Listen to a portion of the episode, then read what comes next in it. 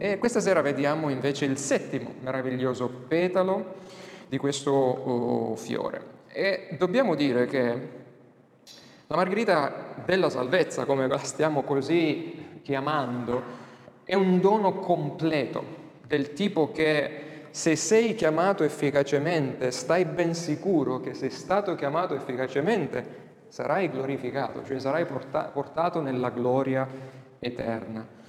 Non puoi ricevere una parte di questi petali, tipo 2, 3, 1, 6, 7, devi, anzi li ricevi tutti e otto, perché o li possiedi tutti e otto oppure vuol dire che non li possiedi assolutamente. E anche il settimo petalo che vediamo oggi, che eh, ovviamente abbiamo chiamato e si chiama eh, in base alle scritture, questa dottrina, la perseveranza dei santi, è un dono che Dio concede al peccatore. Non è semplicemente lo sforzo del peccatore nel perseverare, perché è uno, questo è uno dei ehm, primi eh, problemi che eh, si fanno quando si, pensano, si pensa a questa dottrina. E vorrei un attimo iniziare con questa analogia. No? Pensate se adesso un vostro parente vicino o lontano che, che sia, ad un certo momento vi lascia un'eredità, una somma altissima, eh, grandissima di eh, denaro e ovviamente vi va, va a lasciare eh, diciamo il suo testamento con cui voi dovete appropriarvi di questa somma in cima all'Himalaya. E ti dice sai cosa? Io ti ho lasciato questa eh, grossa eredità però devi faticare per andartela a prendere, cioè devi arrivarci fin là, altrimenti se non ci arrivi fin là, eh, niente, quella eredità, eredità non la riscuoterai mai. Ovviamente non so quanti di voi eh, riescono a scalare l'Himalaya o ad avere abbastanza soldi per farsi portare lì eh, e poi magari eh, prendere questo lascito.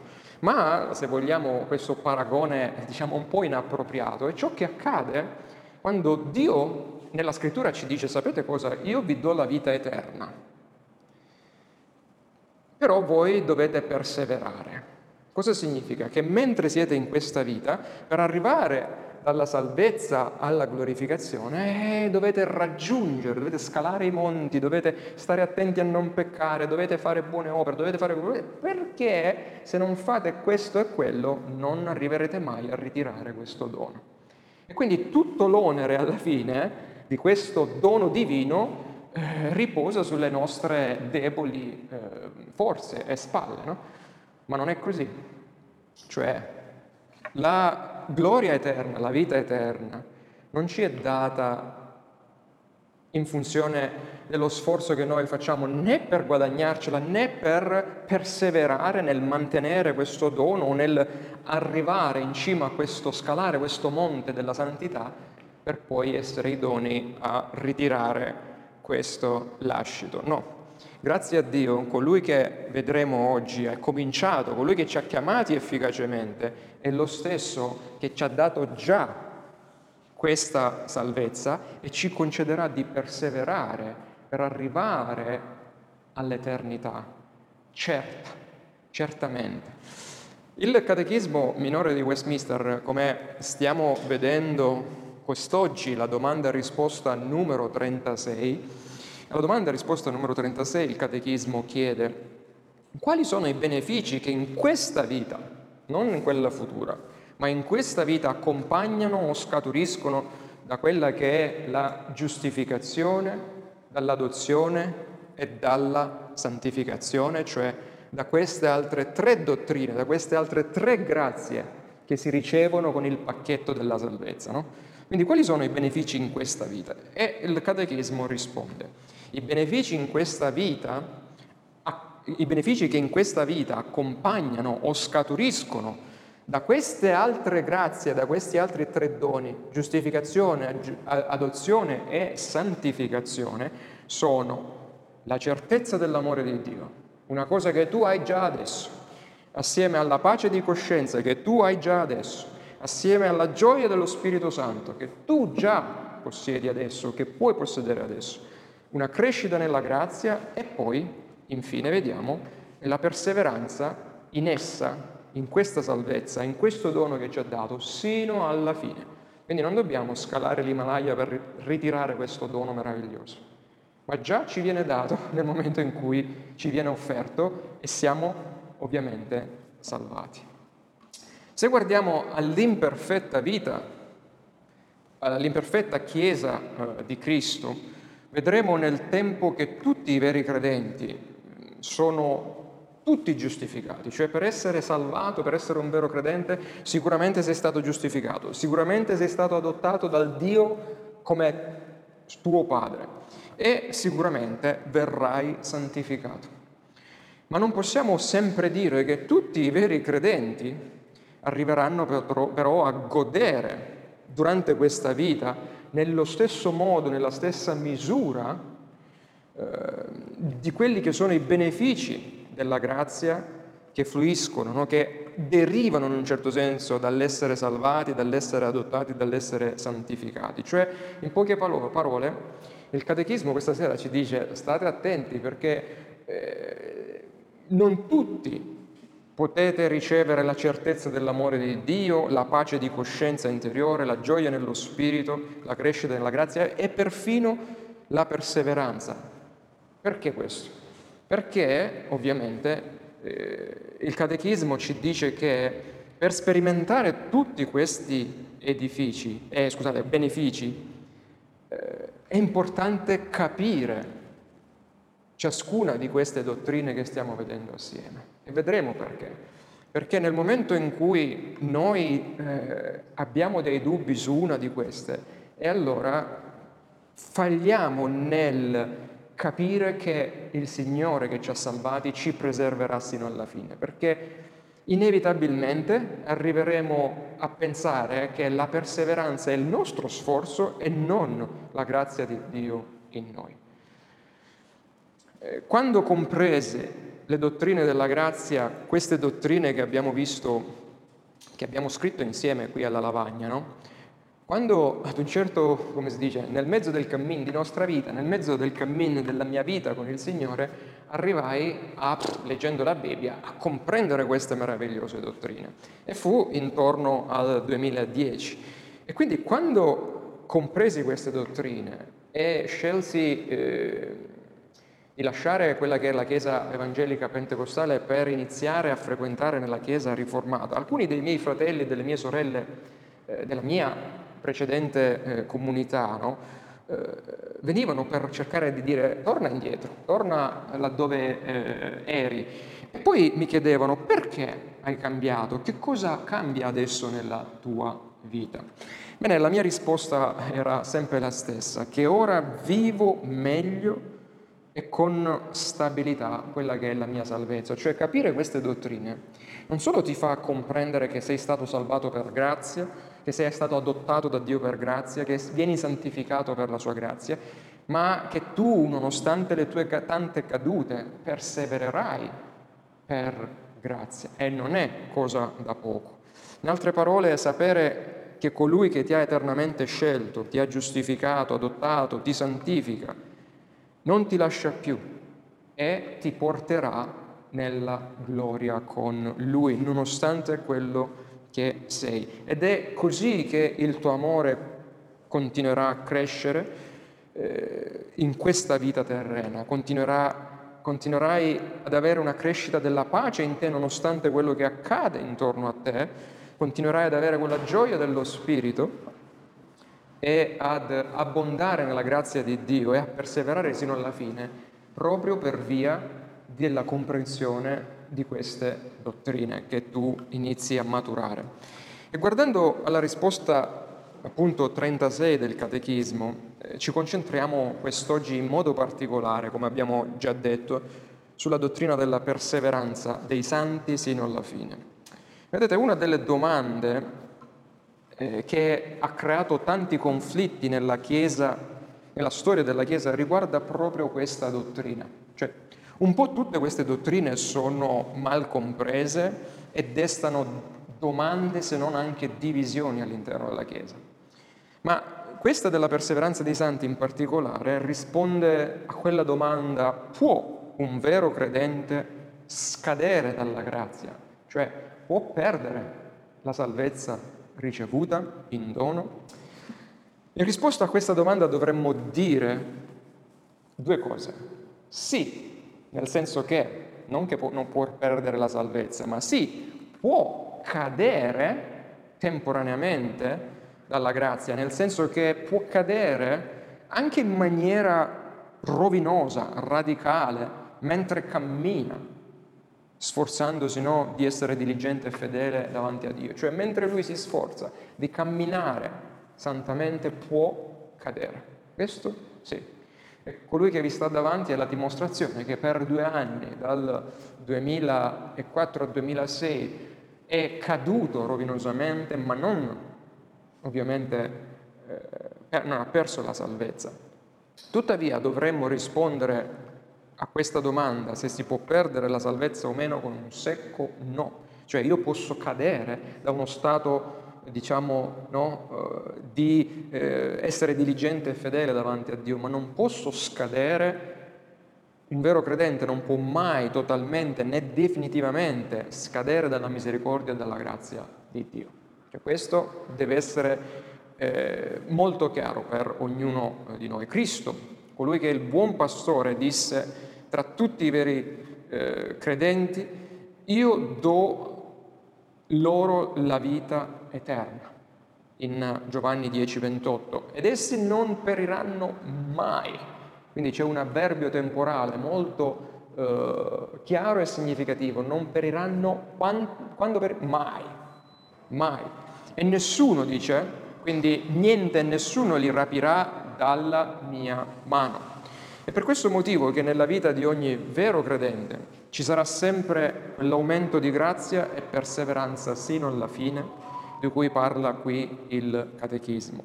Ma vediamo il nostro primo punto di quest'oggi, inquadrando eh, quella che è la dottrina della perseveranza dei santi nella storia, no? come questa dottrina è stata predicata, creduta e ricevuta nella storia. Ovviamente tale meravigliosa quanto maltrattata dottrina che troviamo nella scrittura, oltre a essere stata chiaramente insegnata dai profeti di Dio, dagli apostoli di Cristo e dal Signore stesso, come abbiamo letto anche in Giovanni 10, 28, seppur con qualche differenza, è stata insegnata, creduta, insegnata anche dai padri della Chiesa, cioè subito dopo gli apostoli. Ad esempio la ritroviamo in Agostino di Pona, seppur con qualche, ripeto, eh, sfaccettatura. E poi nel corso dei secoli sappiamo che eh, intorno al 500-600 in poi si va, eh, diciamo, a vedere nella storia della Chiesa quella che è la deriva della Chiesa cattolica romana. No?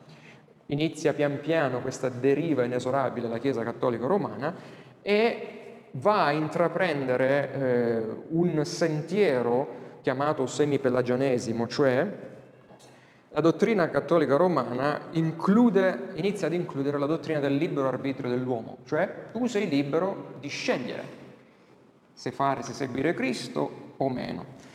E proprio diciamo, con l'inclusione di questa dottrina del libero arbitrio eh, nega, nega quella che è la dottrina, arriva a negare la Chiesa cattolica romana, la dottrina della perseveranza dei santi, perché non puoi che credere in una cosa, nella libertà di scelta, e non puoi credere nel fatto che Dio ti preserva al di là anche della tua forza e ovviamente eh, arriva a preservarti al di là anche della tua, in un certo senso, capacità di eh, volerlo. Quindi eh, facendo dipendere la Chiesa Cattolica Romana la perseveranza del credente, pensate un po', dalla personale quanto imperfetta obbedienza dell'uomo. Cioè, vedete, eh, sin dai primi secoli, quindi 500-600, quando inizia già a delinearsi un po' il filone della Chiesa cattolica romana, eh, ricordiamo che diversi teologi sostengono questo, che la Chiesa cattolica romana non a caso si chiami cattolica romana, cioè che eredita con l'aggettivo romana quello che è il potere temporale dell'impero, del Sacro Romano Impero, e in un certo senso c'è una, ehm, sintesi, una commistione tra sacro e profano.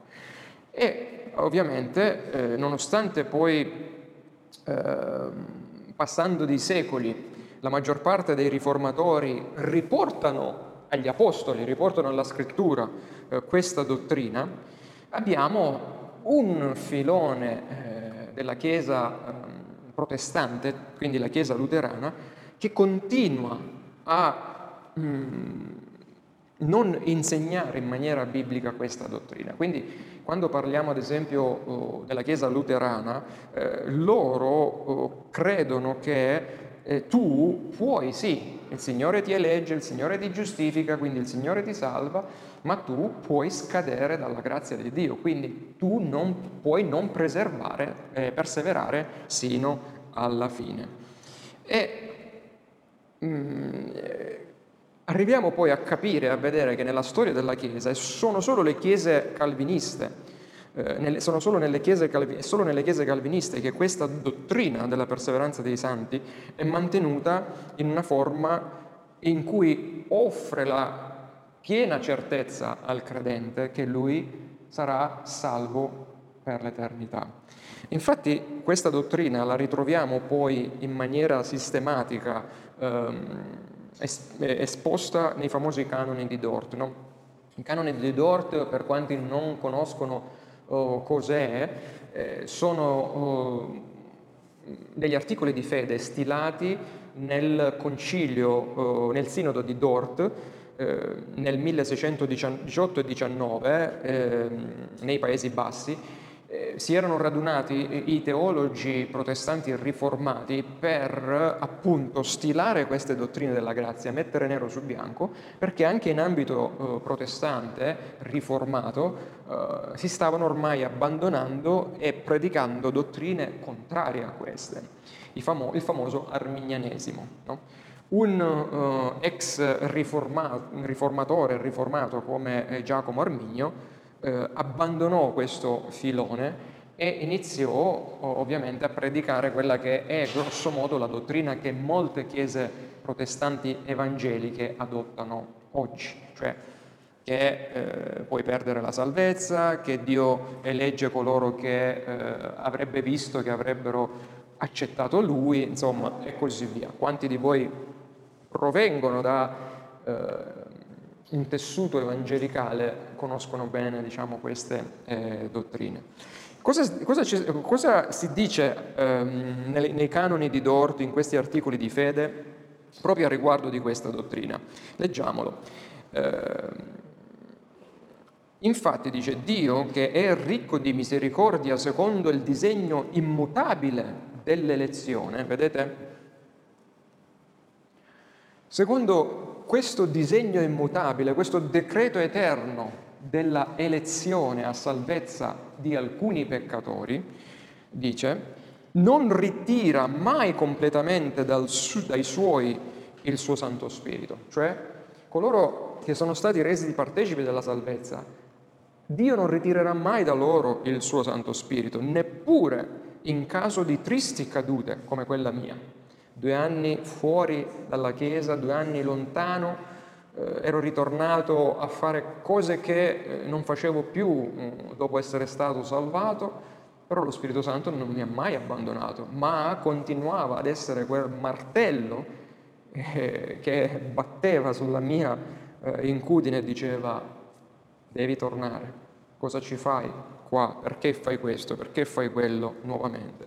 Quindi neppure in caso di tristi cadute e non permette che cadano al punto da perdere la grazia dell'adorazione e lo stato di giustificazione o commettano il peccato per la morte o contro lo Spirito Santo, peccato che vedremo poi a breve cosa significa, lo troviamo questo scritto in prima Giovanni, nella prima epistola di Giovanni, capitolo 5.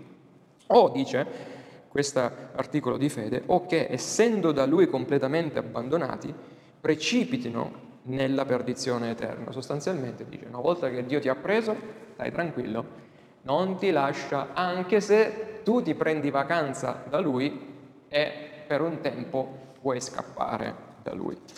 Quindi siamo arrivati eh, nella storia della Chiesa sino alla Riforma, eh, appunto questi articoli di fede vengono scritti proprio per contrastare la dottrina arminiana, invoca adesso la maggior parte delle chiese eh, protestanti evangeliche, le quali rifiutano questa visione della perseveranza dei santi facendo dipendere la perseveranza dei credenti dalla loro volontà di credere e dalle loro buone opere. Come diciamo sempre, è molto, molto più subdola eh, la dottrina arminiana di quello che possa sembrare, perché è un ritornare in un certo senso indietro a Roma. Cioè, vieni salvato per grazia, ma poi stai attento, eh, perché puoi perdere la salvezza se non fai le dovute opere o se non preservi e perseveri sino alla fine. E mm, come spesso ogni tanto eh, dico, io ricordo che mentre ero in una eh, chiesa, dopo che il Signore mi aveva portato a, pre- a comprendere queste dottrine, eh, un giorno dal pulpito oh, feci una domanda retorica, no? Eh, se io dovessi morire ehm, dopo aver commesso un peccato del tipo, eh, non so, superare i limiti di velocità al punto tale che mi schianto con la macchina, eh, sarei andato in cielo o no? Se fossi morto nell'istante in cui stavo per rubare eh, qualcosa, no? E eh, vi posso dire che dopo, durante l'agape, alla fine del eh, culto, del servizio divino, la maggior parte dei credenti rispose che io sarei andato all'inferno. Ecco, qual è il risultato del non capire queste dottrine, perché tu oggi sì sei salvato, ma domani non lo sai, perché non sai se scadrai per demerito tuo da questa eh, grazia. Vedete, lo stesso Giacomo Arminio, da cui, diciamo, dai cui insegnamenti partì questo filone arminiano, no? Arminia, eh, dell'arminianesimo, lo stesso Arminio evitò di cadere in questo errore, eh, di rinnegare che i, i credenti eh, non avrebbero o potevano non perseverare sino alla fine, ma i suoi successori invece mm, credettero diversamente, credettero in quella posizione sinergistica, si dice, no?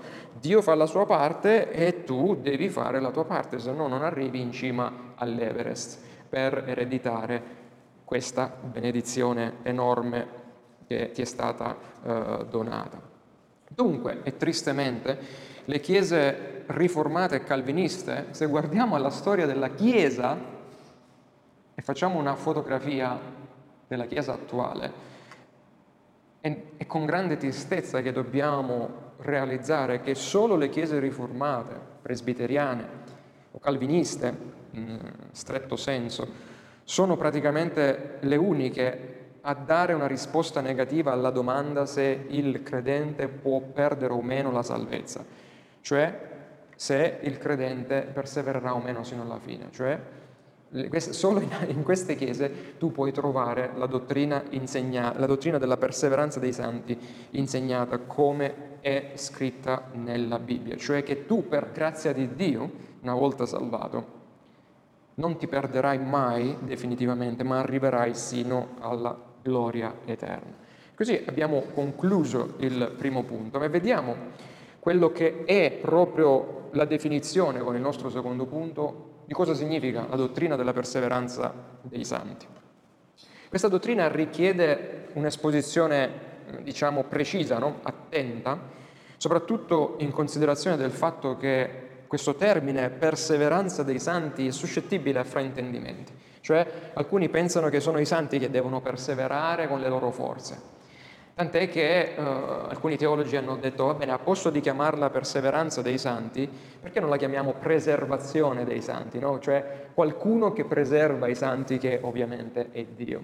Ma non è nemmeno sbagliato continuarla a chiamare perseveranza dei santi. Tale dottrina insegna in modo molto specifico che coloro che una volta che sono stati rigenerati, cioè efficacemente chiamati. Quindi torniamo sempre alle nostre dottrine no? che abbiamo già imparato. Coloro che sono stati efficacemente chiamati, coloro che sono stati rigenerati dalla grazia di Dio, sono nello stato di grazia davanti a Dio, non possono mai cadere completamente. Cioè possono cadere, ma mai completamente, da tale stato e così eh, questo eh, è uno stato tale da non riuscire a raggiungere la salvezza eterna.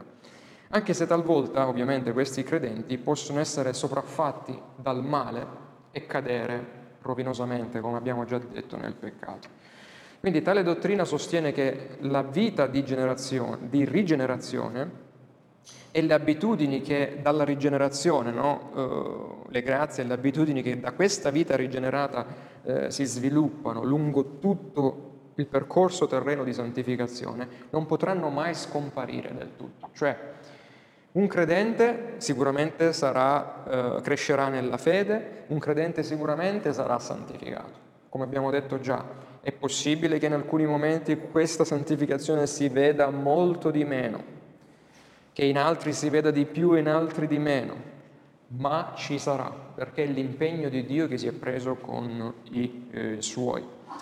Bisogna inoltre eh, guardarsi dal possibile malinteso che questa perseveranza venga intesa come abbiamo detto lo sforzo intrinseco del credente, cioè l'attività continua dell'uomo di perseverare. Dico oggi non pecco, domani non pecco, oh, o sono già un anno che non pecco, è impossibile. Questo è impossibile.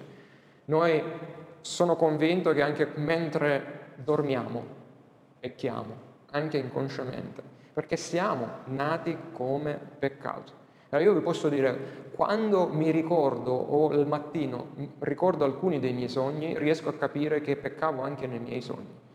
E non lo so se voi siete talmente santi da non farci caso a questo, ma io posso dirvi e attestarvi che può succedere, almeno nella mia vita succede anche eh, quello.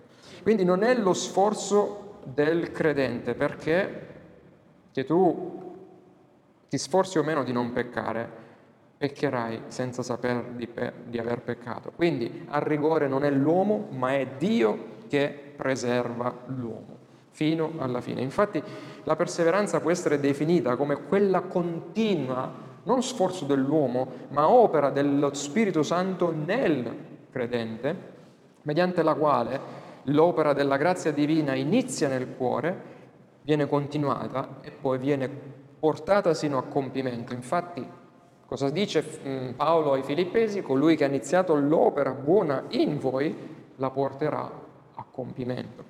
E perché Dio non abbandona mai la sua opera, che i credenti continuano a resistere fino alla fine. Immaginatevi ognuno di voi salvati come un vaso che è stato tratto da un pezzo d'argilla no? e Dio ha iniziato a modellare questo vaso. Lui non vi lascerà finché non avrà fatto di voi dei vasi ad onore, non vi lascerà lì sul tornio con un vaso mezzo fatto. Lui porterà a compimento con le sue sapienti mani questa opera che ha cominciato in voi. E Prima di vedere assieme quelle che sono uh, delle prove scritturali sulla questa dottrina, facciamo magari un attimo una pausa per dare possibilità a delle domande, se ne avete. Quindi continuiamo allora con il nostro punto numero 3. Quali sono le prove scritturali o prove che possiamo trarre dalla scrittura eh, in merito a questa dottrina. Come dicevo, non è una dottrina che abbiamo noi o che i riformatori o che l'Apostolo Paolo o gli altri hanno scritto a tavolino secondo uh, ciò che meglio uh, pensavano o credevano, ma questa dottrina viene fuori proprio da ciò che la scrittura dice, dai versi, tanti versi che ci sono nella scrittura, quindi viene fuori dalla scrittura, ma viene fuori anche per deduzione da altre importanti dottrine presenti nella scrittura. Quindi vediamo ad esempio che in Giovanni 10, lo abbiamo già letto, rileggiamo, Gesù dice, le mie pecore ascoltano la mia voce e io le conosco. Ed esse mi seguono e io do loro la vita eterna e non periranno mai. Nessuno le rapirà dalla mia mano. Il Padre mio che me le ha date è più grande di tutti. Nessuno può rapirle dalla mano del Padre mio. Vedete, più chiaro di così. Cioè una volta che Dio Padre dà queste pecore a Dio Figlio, Dio Figlio le salva, chi le può rapire dalla sua mano? Nessuno. Perché se questo non lo comprendiamo vuol dire che non abbiamo compreso chi è Dio, sovrano assoluto, colui che può ogni cosa, colui che ha dato tutto per averci, farà altrettanto per mantenerci. Paolo dice in Romani 11, 29, poiché i doni e la vocazione, ossia i doni e la chiamata di Dio, sono irrevocabili. Cioè una volta che lui ti dà una cosa, lui non se la riprende indietro, soprattutto la salvezza. Ciò significa che la grazia di Dio rivelata nella sua chiamata efficace, vedete, non viene mai ritirata, come se egli ad un certo punto si pentisse di avertela concessa. Cioè lui non sta lì, che ha scritto, il nome, ha scritto il tuo nome sul libro della vita e poi l'ha scritta con una matita, poi dopo fai un peccato e la cancella. E che è? Schizofrenico questo Dio? Che sta lì, cancella. Oh no, Vincenzo ha sbagliato, lo cancello. Oh no, sta facendo bene, lo riscrivo. Oh no, assolutamente. Perché come vediamo da questa dottrina, vedete, un'altra dottrina importante, la nostra salvezza non è condizionata a niente che noi possiamo fare, ma è, è solo, viene solo fuori dalla scelta amorevole di Dio di aver deciso di salvare me nonostante quello che sono. Poi l'Apostolo Paolo conforta i credenti di Filippi con le chiare parole e dice io ho questa fiducia che colui che ha cominciato in voi l'opera buona la condurrà a compimento fino alla fine fino al giorno di Cristo Gesù. Filippesi 1,6. E in seconda Tessalonicesi dice, ma il Signore è fedele ed egli vi renderà saldi e vi, guide, e vi guarderà dal maligno. Quindi non solo vi manterrà, ma lui vi guarderà dall'opera del maligno, perché ovviamente il maligno se potesse ci strapperebbe all'istante dalla salvezza eterna, ma non può. Poi nella seconda epistola a Timoteo scrive, prorompendo in una nota di gioia, sempre l'Apostolo Paolo, perché so in chi ho creduto, dice, e sono convinto che Egli ha il potere di, custodire, di custodire il mio deposito, cioè la mia salvezza, fino a quel giorno. E nella stessa epistola, capitolo 4, verso 18, si gloria l'Apostolo Paolo no? affermando il Signore mi libererà da ogni azione malvagia e mi salverà nel suo regno celeste. A Lui sia la gloria nei secoli dei secoli. Amen. Vedete alcuni mh, mm, versi che testimoniano di questa perseveranza, ma vediamo come questa dottrina viene fuori da altre dottrine fondamentali nella scrittura. Per esempio la dottrina dell'elezione, cioè questa elezione incondizionata, no? questa parte dell'opera di Dio nella salvezza che viene al di fuori del tempo, nell'eternità. L'elezione non significa semplicemente che alcuni saranno favoriti con certi privilegi e potranno essere salvati se compiono il loro dovere, ma che coloro che appartengono al numero degli eletti, cioè coloro che Dio fin dalla fondazione ha deciso di salvare, sono certamente, saranno certamente salvati e che non potranno mai scadere totalmente, definitivamente dalla salvezza eterna, perché Dio ha deciso. E un'elezione ha un fine, vedete? Siamo eletti dalla miseria in cui siamo con, per arrivare a quel fine, per arrivare alla gloria eterna, la salvezza. E nel metterla in atto Dio conferisce ai credenti lo Spirito Santo in modo da guidarli. Cioè non è che, vedete, Gesù dice io vi lascio, mi sto andando via, ma non vi lascerò orfani, vi do lo Spirito Santo. Cioè la divinità abita nei credenti proprio per, come una scorta spirituale, come una, un'auto blindata nel portarci nel bel mezzo del cammino di nostra vita, in questa valle oscura, nel traghettarci fino all'eternità. Quindi dona lo Spirito per guidarci, non solo a capire le scritture e a ricevere per fede Cristo e la sua salvezza, ma questo Spirito, se vi ricordate il sermone di due domeniche fa, ci è stato dato per rafforzarci giornalmente nella fede, per farci perseverare sino alla fine, per arrivare nella gloria eterna. No? Lo Spirito che ci ha lasciato è quell'altro paracleto, quell'altro confortatore che in un certo senso continua a completare l'opera del primo paracleto di Cristo, che è alla destra di Dio Padre. Quindi questa dottrina della perseveranza viene fuori dalla dottrina dell'elezione, viene fuori dalla dottrina del patto di redenzione. Cioè nel patto di redenzione Dio ha dato suo figlio, il suo popolo, come ricompensa per l'obbedienza a tutta la legge che il figlio avrebbe dovuto offrire e per l'obbedienza alla sua sofferenza eh, versata da Cristo per tutti noi. Quindi questa ricompensa della vita eterna era fissata già dall'eternità, cioè Dio ha detto figlio vai, fai questo, io ti do il numero degli eletti come eh, premio.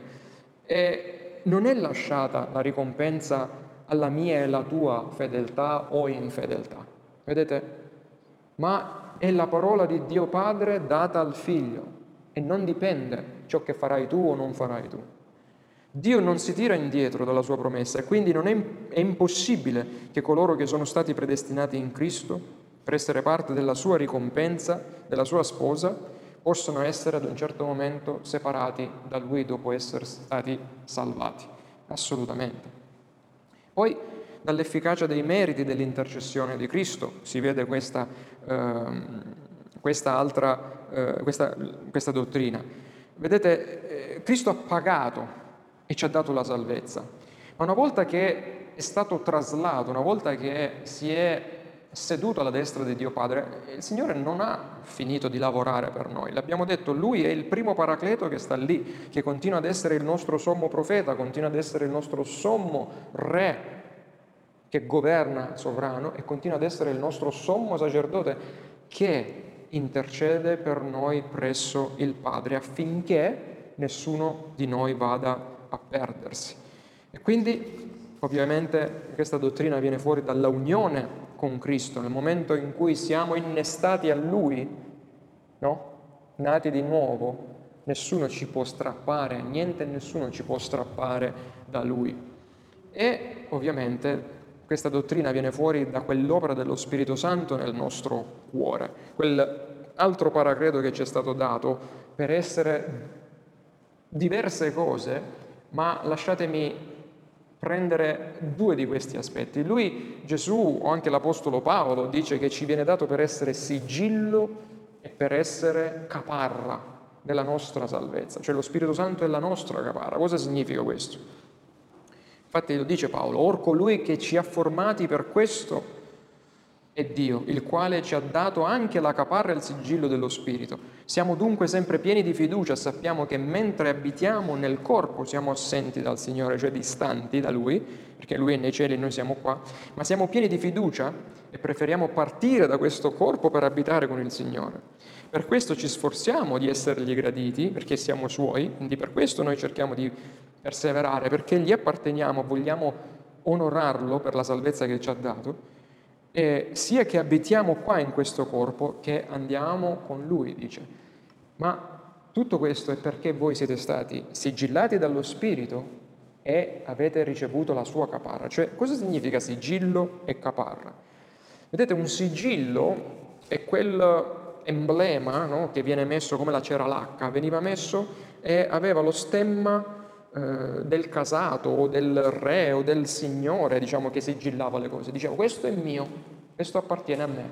Quindi voi appartenete a Cristo perché siete stati sigillati con il suo spirito, ma ad esempio lui, lo spirito non è altro che la certezza che lui vi porterà con sé, perché viene descritta come la caparra. Quando per esempio acquistate casa o acquistate qualcosa, noi di recente stiamo acquistando casa, quindi tu sei tenuto a dare una caparra confermatoria a chi, a qui, a chi vende, perché ti impegni a restituire tutta la somma, cioè a, a, tu dai una caparra iniziale e poi ti impegni a versare tutta la somma del prezzo stabilito. Ecco, lo Spirito Santo in noi ci dice proprio questo, che il Signore si è impegnato per portarci sino alla gloria perché Lui è in noi e verrà a riprenderci per portarci a Lui.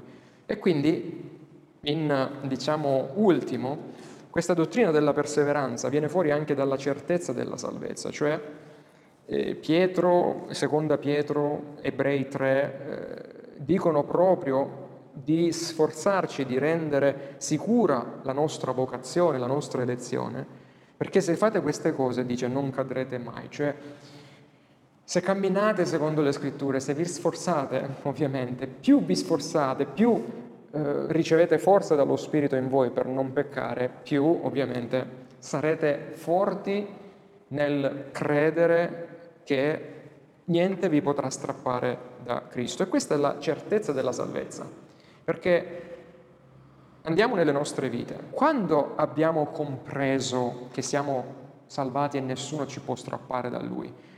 Nel momento in cui cadevamo, ci rialzava lo spirito e acquistavamo sempre più certezza che in noi c'era lo spirito di Dio che non ci permetteva di cadere definitivamente. Per esempio, faccio un esempio pratico, no? Immaginiamo che Dio sia quel padre che tiene per mano suo figlio. No? Eh, sicuramente io per esempio quando vado a passeggio con mia figlia, Abigail o col mio bambino Samuel, anche se lui ancora, eh, diciamo, non, può, no, non, possiamo fare insieme tanta strada perché si stanca, è piccolino, ma mettiamo il caso che questo padre tiene per mano suo figlio, il figlio tiene la mano di suo padre, no? e il padre cammina è convinto che lui terrà sempre stretto il figlio nella sua mano, però continua a dirgli non, non lasciare la mia mano, eh, perché se la lasci cadi e ti fai male. Però questo non significa che, Dio, che, che il padre lascerà la mano del bimbo, no? Cosa significa? Arriviamo vicino a una scarpata, siamo vicino al mare, c'è un dirupo, i bambini cosa fanno? Di solito sono sempre eh, curiosi di vedere no? quello che non dovrebbero vedere, quindi subito questo bambino strattona, si è pure dimenticato che c'ha la mano nella mano del padre e si butta per cercare di vedere il fondo no? di questo dirupo e il mare. Magari cadrà anche per un po', si farà magari anche male, si sbuccerà, però il padre è sempre lì che lo tiene. Lui magari piangerà per un po' e dirà, ah, ok, però il padre l'ha sempre tenuto stretto nella sua mano. Ecco dove voglio arrivare, che paradossalmente le nostre cadute, quando noi abbiamo comprensione della scrittura, ci aiuteranno a maturare sempre di più la certezza della nostra salvezza. Perché cadendo e vedendo le nostre eh, lividure, diciamo, i nostri ci renderemo conto che in quel momento proprio il Signore ci stava tenendo per mano e non è successo uh, di peggio. Ecco che eh, qui vediamo la differenza, ad esempio, tra due figure nella scrittura, due rovinose cadute, una Giuda Iscariota, l'altra Pietro, tutte e due nella stessa notte. Giuda ovviamente eh, vende Cristo poi si pente, eh, si pente amaramente e cosa ne viene fuori che va a suicidarsi. Pietro addirittura rinnega, maledice Cristo, no? Ma poi viene ripreso. E sapete cosa gli disse Gesù a tutti e due? Gli disse a Giuda, va al figlio della perdizione, fa quello che devi fare e fallo presto, perché per questo sei stato chiamato. A Pietro invece disse un'altra cosa. Pietro, tu mi tradirai, Satana ha chiesto di vagliarti come si vaglia il grano, cioè Satana mi ha chiesto campo libero nei tuoi confronti. E io ti ho dato nelle sue mani, dice, ma, ma io ho pregato per te. Questa è la differenza tra Giuda e Pietro. Cristo prega per i suoi eletti, dice, e quando sarai tornato, cioè, guarda che tornerai, ma quando sarai tornato, pasci le mie pecore. Vedete, c'è una grande differenza tra Giuda, che faceva addirittura parte del gruppo degli apostoli, e questo ci insegna che nella Chiesa di Cristo non tutti sono salvati. Ci sono quelli che hanno fatto una professione di fede genuina, quelli che hanno fatto una professione di fede magari non genuina, però alla fine il Signore sa.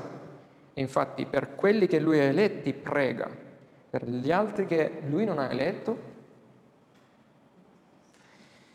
Quindi questa è la differenza tra i non eletti che cadono in perdizione e gli eletti che pur cadendo non si perderanno mai, perché io ho pregato prego per voi, dice il Signore.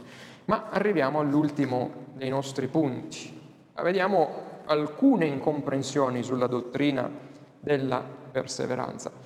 E magari prima di continuare a vedere quest'ultimo punto, se ci sono qualche domanda, magari mi fermo un attimo eh, lascio un, un po' a voi la parola così io bevo.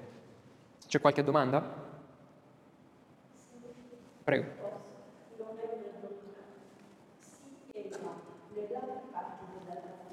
Sì? Cioè, mi spiega perché c'è questi segnaletti rossi sì. puoi farla prendere Perfetto, certo, certo. Allora, queste sono le famose cinque dottrine della grazia, no?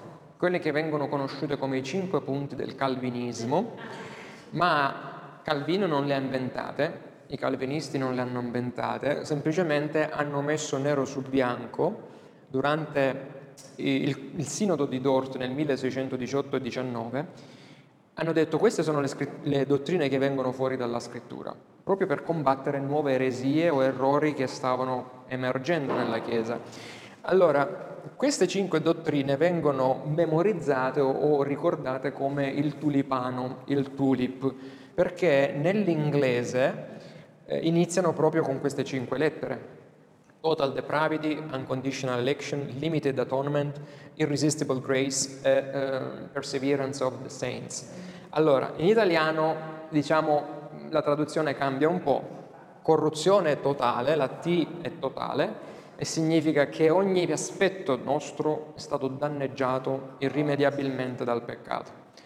Poi elezione incondizionata, ci manca la U, unconditional, qui non abbiamo il tratto rosso, questo significa che Dio dall'eternità elegge senza che in noi ci sia qualche cosa di buono, indipendentemente da noi.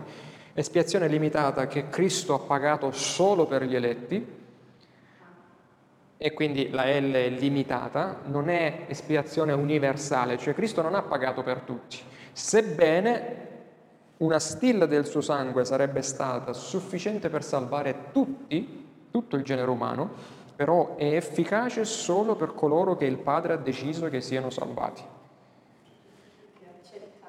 Perfetto. Grazia irresistibile che è quel lavoro della grazia sovrana di Dio che quando ti mette gli occhi sopra, tu a Lui vai. Prima o poi passano anni, passano gli anni, ma otto sono lunghi, però quel ragazzo è andato a Cristo. Dice, persevera- la P è perseveranza ovviamente dei santi. Perfetto.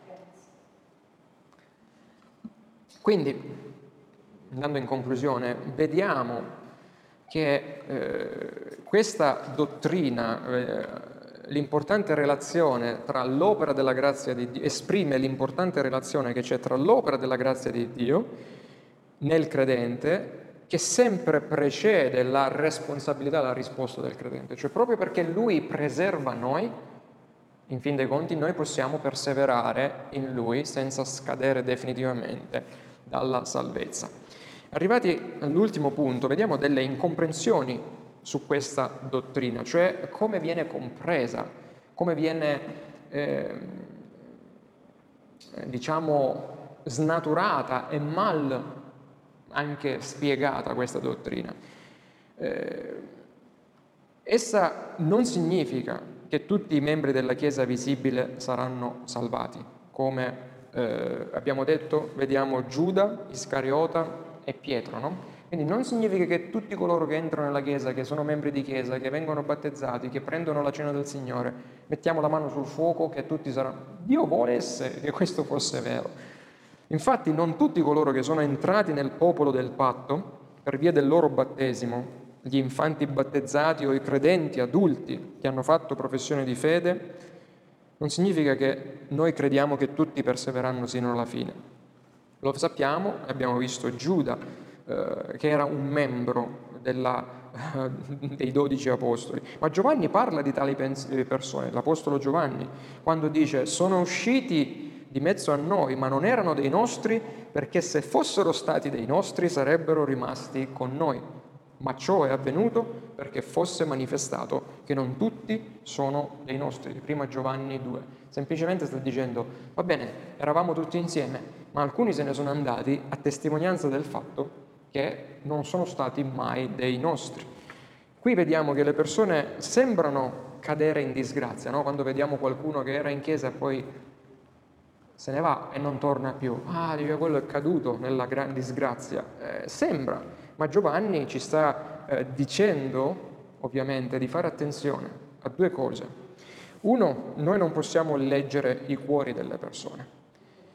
Chi si allontana anche temporaneamente o per un numero di anni dalla Chiesa, noi non dobbiamo mai dire ecco è scaduto dalla grazia definitivamente. perché noi non vediamo i cuori come Dio vede ogni cosa.